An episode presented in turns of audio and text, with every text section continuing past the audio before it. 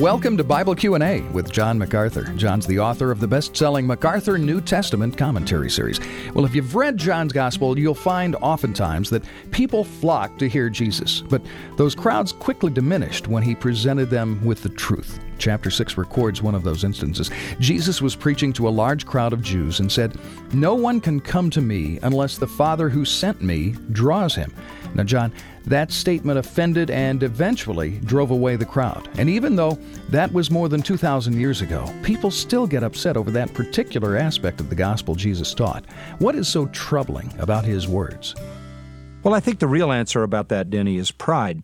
One of the things that characterizes non believers and all people come into the world in the condition of being unbelieving sinners, one of the things that characterizes them so dominantly is pride.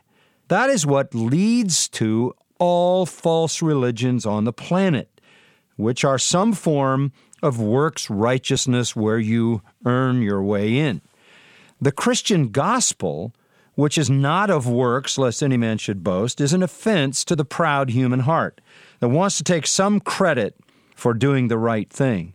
However, Anybody who thinks they can make a contribution to their own salvation doesn't understand the depth, the profound nature of what it means to be dead in trespasses and sin, to be spiritually blind captives, trapped in Satan's kingdom, and powerless to change their sinful natures.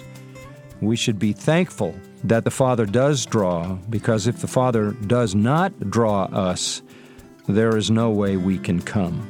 Faith is a critical element of that. He doesn't save us apart from faith, but through faith. This is Bible Q&A with John MacArthur. For more in-depth teaching from John's Gospel, visit macarthurcommentaries.com.